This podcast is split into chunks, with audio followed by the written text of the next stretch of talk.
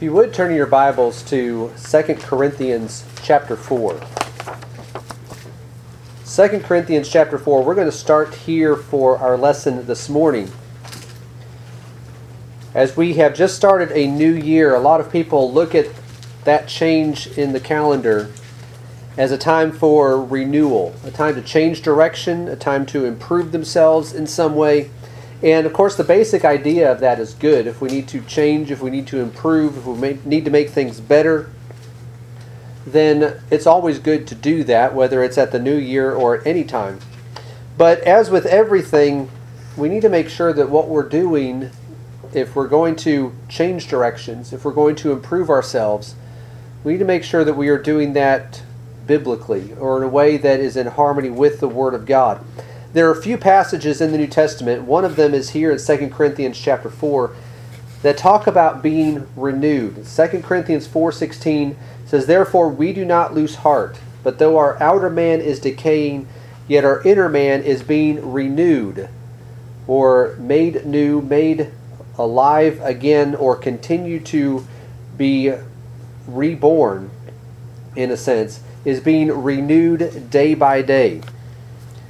You think about what this process is about about being a new creature, a new person. When the Bible talks about being renewed, it's not tied to a certain day on the calendar. It's also not just about whatever we might do, whether we might have a new job or a new exercise or diet or habit or whatever it might be. This is about our spiritual lives. And I want to, for our lesson this morning, consider what the New Testament says about renewal and about being renewed and how that is to look in our lives, what it means for us, and what the result is of being renewed in the Lord. So we're going to look at these passages here this morning. The first one we're starting with is 2 Corinthians chapter 4, but let's read we already read verse 16 where it says that our inner man is being renewed day by day. He continued in verse 17 and says, For momentary light affliction is producing for us an, an eternal weight of glory far beyond all comparison, while we look not at the things which are seen, but at the things which are not seen. For the things which are seen are temporal, but the things which are not seen are eternal. There he said in verse 16 that we read at the beginning that this renewal is something that continues day by day. This is a continual process.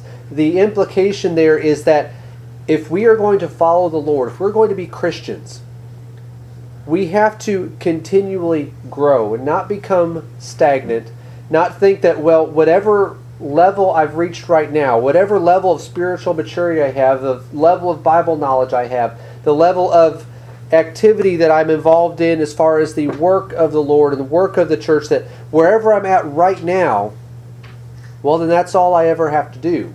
I just have to maintain this level. And Paul says here that our renewal, this growth process, is something that is done day by day.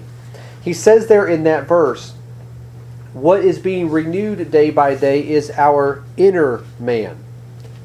The part of us that is not tied to the physical body, that is growing old and decaying. He says that, that our outer man is decaying, that we are going through, all of us, the process of growing and aging, and we know that at some point, unless the Lord comes first, we are not going to be here anymore. And so while our outer man is decaying, and we can see that happening, there needs to be an inverse. There needs to be something happening in contrast to that that while our outer man is decaying, our inner man, our spirit, the part of us that will live on for eternity, that is being renewed day by day. And what that does, is Paul says here in these in this these verses that we read, that we are we have our outer man decaying, we are experiencing momentary light affliction, but what that does, he says it produces for us in eternal weight of glory far beyond all comparison. When we recognize what is important, when we recognize that there is the part of us that is eternal, that will live on even after our life, our, our physical bodies completely wear out and we pass from this life. That inner man that has been renewed day by day, that inner man is going to continue. That inner man is going to live on. When we look at the things which are temporal and that's all that we do, then it can be pretty discouraging when we see what goes on in this life and we see what we experience in this life. Paul says there in verse 18, we are looking at the things which are not seen. We are looking at those things that are eternal. When we do that, we can overcome those hardships and those difficulties that will inevitably come because our inner man is being renewed day by day. Another passage that I want us to look at is over in Titus chapter 3. We think about this idea that, okay, our inner man is being renewed day by day. That's a continual process, and, and we understand that. But where does all of this start? When, when did this process of being renewed, when did that begin? There are a lot of people in the religious world who misunderstand this point that they can they can see the concept of we have to continue to grow we continue to get closer to the lord we continue to look at things that are eternal and there are a lot of people in the world who understand that religious people who recognize that point but they miss this point here when does this renewal process begin it begins when we are born again Amen. and what that means is the point that is missed a lot of times by those in the religious world. But Titus chapter 3, beginning in verse 4, it says, But when the kindness of God our Savior and his love for mankind appeared, he saved us, not on the basis of deeds which we have done in righteousness, but, but according to his mercy, by the washing of regeneration and renewing by the Holy Spirit, whom he poured out upon us richly through Jesus Christ our Savior so that being justified by his grace we be made heirs according to the hope of eternal life. So there he says in those verses, particularly in verse 5, he talks about the washing of regeneration and renewing by the Holy Spirit. You remember what Jesus told Nicodemus in John chapter 3, where he said that one must be born again in order to see the kingdom, and Nicodemus was confused by that saying, Well, how can a man be born when he is old? He can't enter a second time into his mother's womb and be born. And obviously, that's true. But he misunderstood Jesus' point. So Jesus explained in John 3 and verse 5 that we have to be born of water and the Spirit. That's what Paul is describing here. He saved us not on the basis of deeds that we have done, because when we think about what we have done, well, we've sinned. We have fallen short of the glory of God, and nothing that we could do, nothing that we could come up with, can erase our sins, can forgive us of our sins, or cause God to overlook our sins. Nothing that we have come up with, nothing that we have done. But in His mercy, mentions here mercy and grace in these verses, which those two are they are different, but they are related. Mercy is about God not giving us what we deserve. Grace is about giving us what we do not deserve. What we deserve, he says, according to his mercy, that we have sinned, we've fallen short of the glory of God, that we have done things that are worthy of death. But according to his mercy, he's given us a chance to escape that death. It says there in verse 5 by the washing of regeneration and renewing by the Holy Spirit, being born of water and of the Spirit. That we are baptized into Christ. We are able to be forgiven of our sins and not receive the punishment that comes for sin. That's His mercy. And then he says in verse 7 being justified by His grace, we will be made heirs according to the hope of eternal life.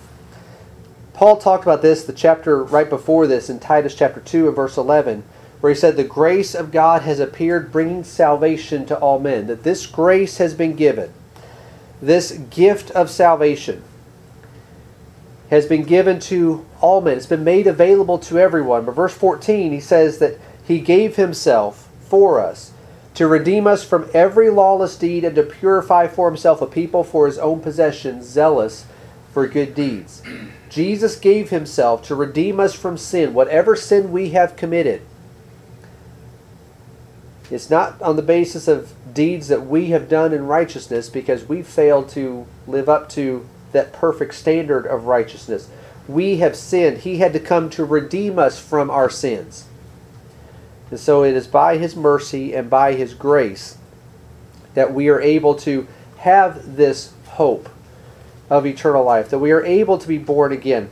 But this is, this is what we need to understand here that we have this process beginning at this point the washing of regeneration and renewing by the Holy Spirit. One other passage to notice here on this point Acts chapter 22, when Paul was recounting his conversion, he talked about what Ananias said to him when Ananias came to him while he was in Damascus and he was praying to God, obviously penitent over his sin. He believed at that point that Jesus was the Christ. He was sorrowful for what he had done. But Ananias told him in verse 16 of Acts 22 Now why do you delay? Get up and be baptized and wash away your sins calling on his name. That's the washing of regeneration and renewing by the Holy Spirit. That's what Jesus talked about when he says you must be born of water and the Spirit. All of these things are referring to the same thing that we are washed and cleansed of our sins. Not that there is something magical or miraculous in the water, but because we are submitting to the Lord's will. We are, as Peter said in 1 Peter 3.21, making an appeal to God for a good conscience. God is answering that and recognizing that and washing us and cleansing us of our sins as we submit to His will. So, this new life that as Christians we are to be renewed day by day, as 2 Corinthians 4 and verse 16 talks about. But we need to remember that that process starts as we can be forgiven of our sins, we can have a new life in Christ. It starts when we are born again. We are washed and cleansed by the Holy Spirit as we are baptized into Christ. The next point that I want us to notice over in Ephesians chapter 4.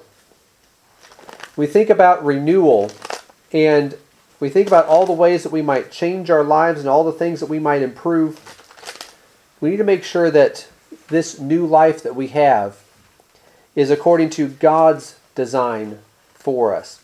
Ephesians 4, beginning in verse 22, he says that in reference to your former manner of life, you lay aside the old self, which is being corrupted in accordance with the lusts of deceit, and that you be renewed in the spirit of your mind, and put on the new self, which is in the likeness of God, which in the likeness of God has been created in righteousness and holiness of the truth. So he says here in these verses that you lay aside the old self, the old man of sin, and you put on the new self. Going back to the last point that we talked about, how we are born again, the washing of regeneration and renewing by the Holy Spirit. We have a new life in Christ. When we are born of the water and of the Spirit, we are a new creature. The old self has been laid aside.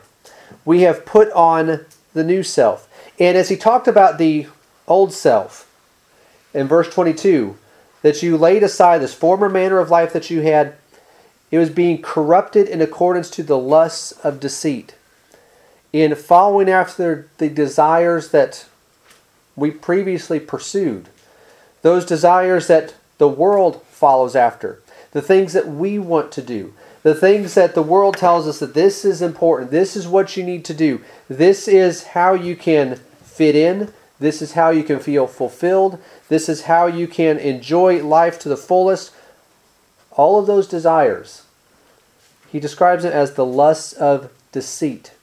It is deceptive. It deceives us into thinking that, well, if we just act like everyone around us, if we just do what everyone else is doing, if we just follow what the world tells us to do, then we're going to be fulfilled. We're going to, everything is going to go well. That is deceptive. And too many people find out too late that these things have deceived them. As they have pursued the course of this world, they've lived in a way that is according to their own lusts and the lusts of the world. But Paul says here to these Christians here, you've laid all that aside. You have put on the new self.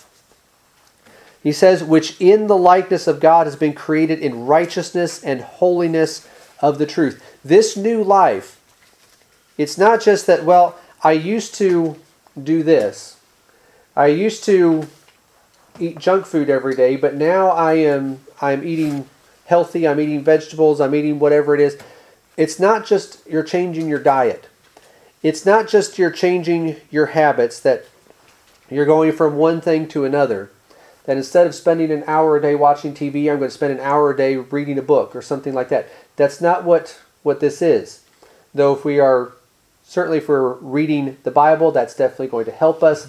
But a lot of people, when they think about improving things, they're not thinking about it from a spiritual perspective. They're just thinking about it in terms of this life.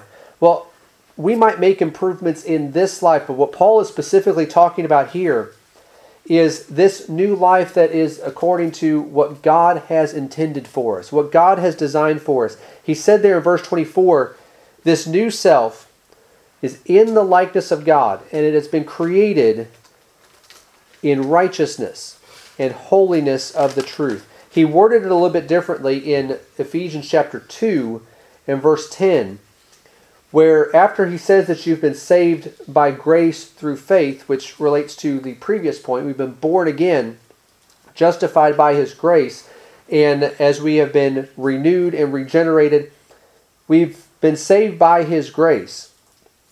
He says in verse 10 that we are his workmanship, created in Christ Jesus for good works, which God prepared beforehand so that we would walk in them.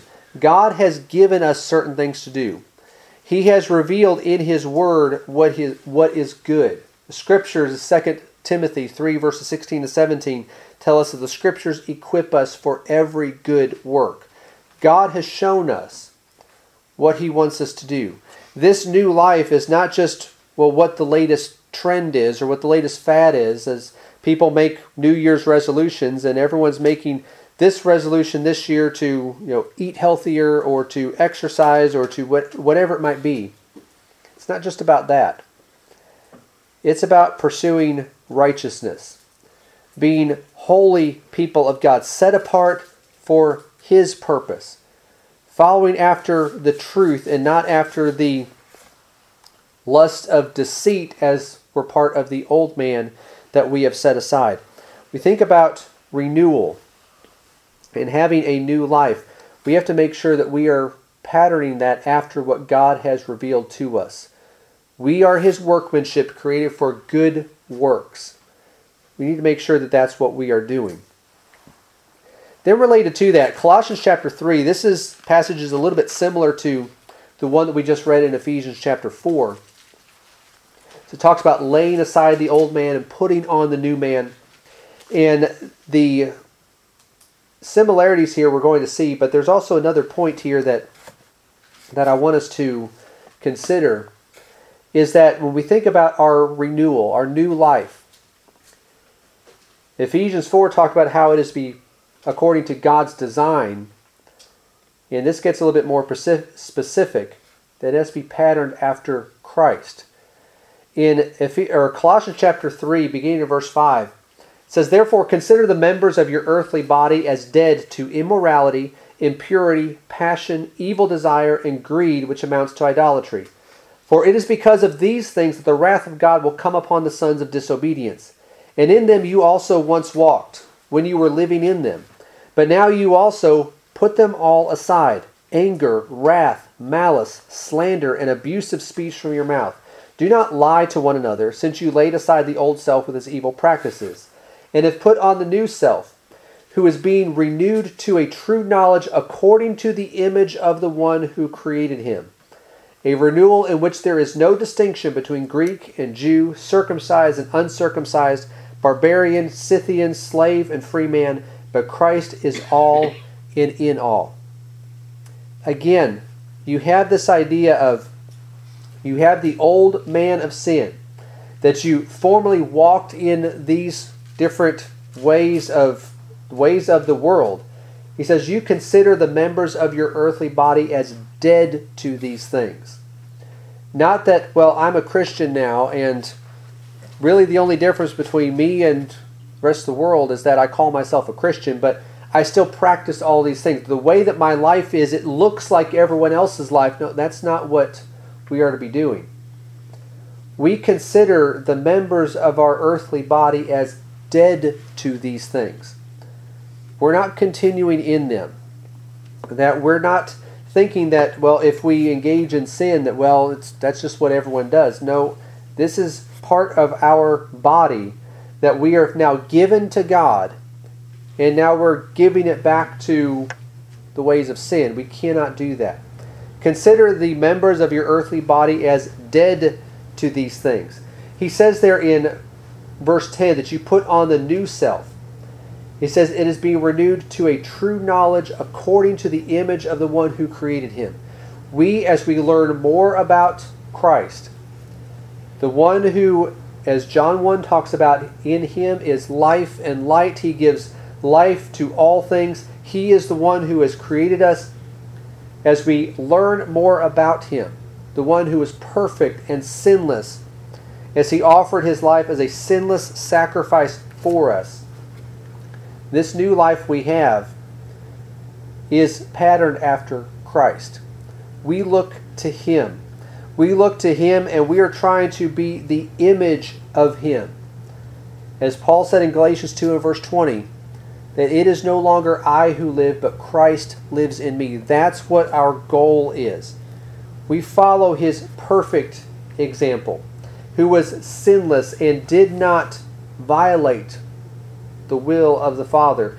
That's what our goal needs to be. That's what we're working toward. He said there in verse 11 that renewal in which there is no distinction between Greek and Jew, circumcised and uncircumcised, barbarian, Scythian, slave and free man, but Christ is all and in all the world has a tendency to divide people up in various categories. It might divide people up in like, well, you're a Greek or you're a Jew or you're an American and, and you're a, you're a Russian or whatever it might be. Whatever these different nationalities are, the different economic classes, you're slave and free man, you're a rich person, you're a poor person, whatever it might be. The world wants to divide people up and put them in boxes and put them in different groups. And politicians are very good at this in order to try to win votes and pit one group against the other group.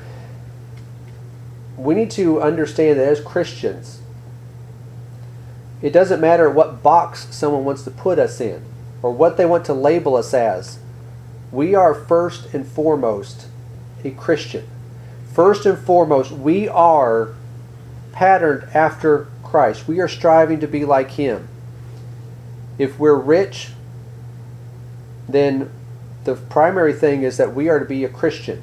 And that should be what people notice first about us. If we're poor, well, we have to deal with the challenges that come with that, but people ought to notice that we are Christians. That's what we are trying to be. We are trying to be like Him.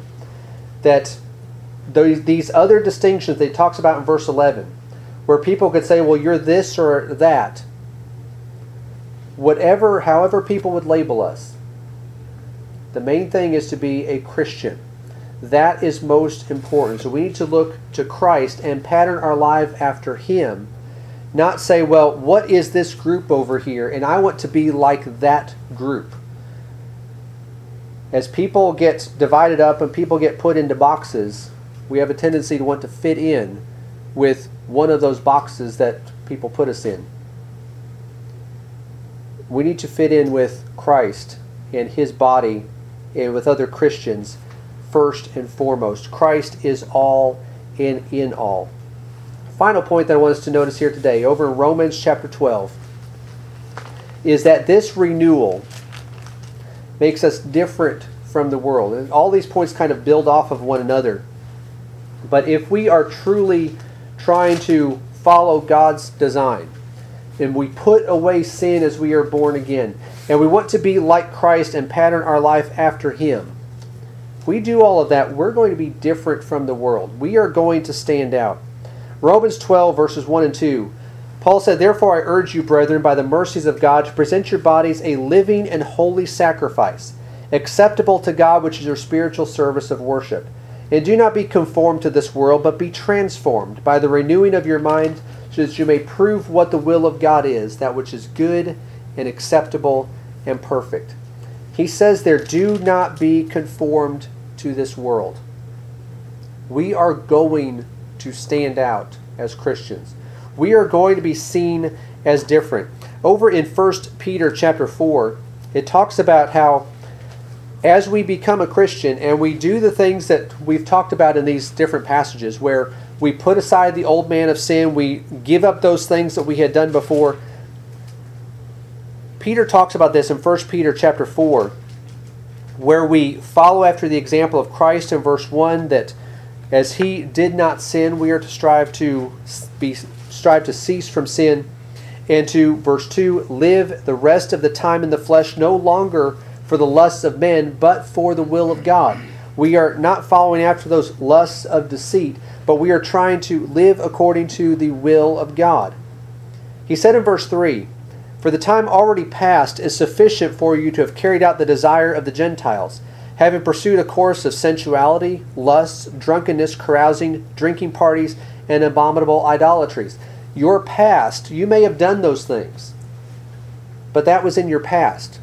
Whatever you've done, whatever time that you have given to that, that was sufficient. You don't need to give it any more time. That was it. Now you're living the rest of your time in the flesh, not for the lusts of men, but for the will of God. Well, what if we do that? What if we put all those things aside, we give those things up, and we are living now according to the will of God? We're not conformed to this world anymore. Notice what he said in 1 Peter 4 and verse 4. In all this, they are surprised that you do not run with them into the same excesses of dissipation and they malign you. People will notice the difference. They'll notice that, well, you used to you know, go and do this with us, you used to hang out with us, go to the bar, whatever it might be. You used to do those things with us, you don't do that anymore. Or you used to say what we say, you don't say those words anymore. You used to do this, or whatever it might be, you don't do those things anymore. People notice that. They are surprised that you have given this up. And of course, the ones he's talking about here says they will speak evil of you, they will malign you. Later in this chapter, he's going to talk about how we are have to suffer as a Christian.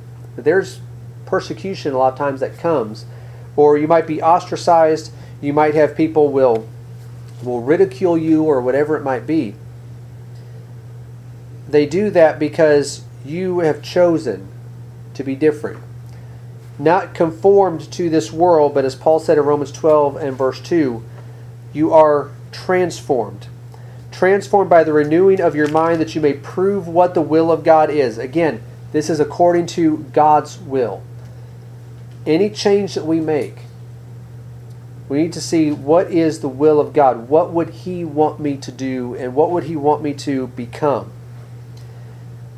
We're going to be transformed by the renewing of our mind. We change the way we think. Our priorities are different from the rest of the world. The things that motivate us are different from the world because we're looking beyond this life. We're looking for eternity. We, as he said there in verse 1, present our bodies as a living and holy sacrifice. We give ourselves to him. And it's important to Notice what he says here. You present your bodies as a sacrifice, but it is a living sacrifice. They would have been familiar with, and not just the Jews who grew up under the Old Testament system with the animal sacrifices, but also other pagan religions, they had those types of sacrifices as well. That you have a sacrifice, you have an animal that's offered, that animal is killed and it's offered on the altar. And that is the one time that animal can be offered. It cannot be offered again. Paul says here, you're not presenting yourselves as one of those dead sacrifices. That you give yourself one time and then that's it. He says, You are a living sacrifice, which again goes back to what where we started. This renewal is something that happens day by day. This is a continual process. We are giving our lives to Him. And if we've done that today, and by coming here and assembling here, you've made the decision that this is important.